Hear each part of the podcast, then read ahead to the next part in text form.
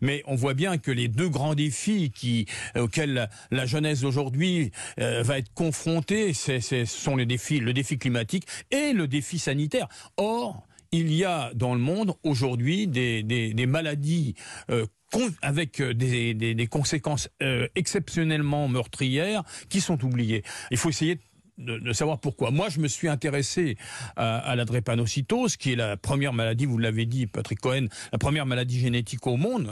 Mais, mais faites un, un tour de trottoir mmh. avec moi, euh, interrogez les Français, ils ne savent pas ce qu'est la drépanocytose. Pourtant, elle, euh, elle touche euh, en Afrique, c'est là qu'elle touche principalement.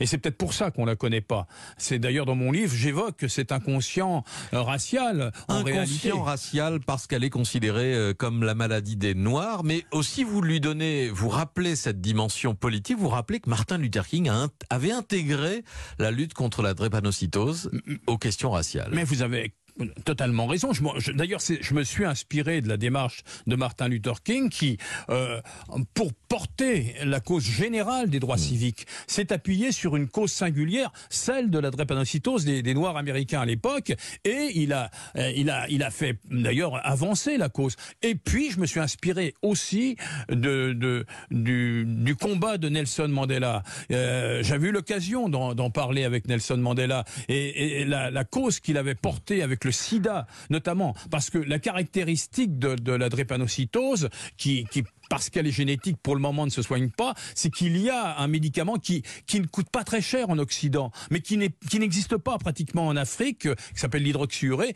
qui pourrait atténuer les crises, euh, prolonger la vie, parce que la mortalité infantile est terrible. Or, ce médicament, euh, il n'est pas, il n'est pas euh, en, en, en, Afrique actuellement euh, suffisamment en situation. Et c'est ça la bataille que je mène, l'accès aux médicaments, à ce médicament, parce que évidemment, ça, ça change, ça peut changer énormément les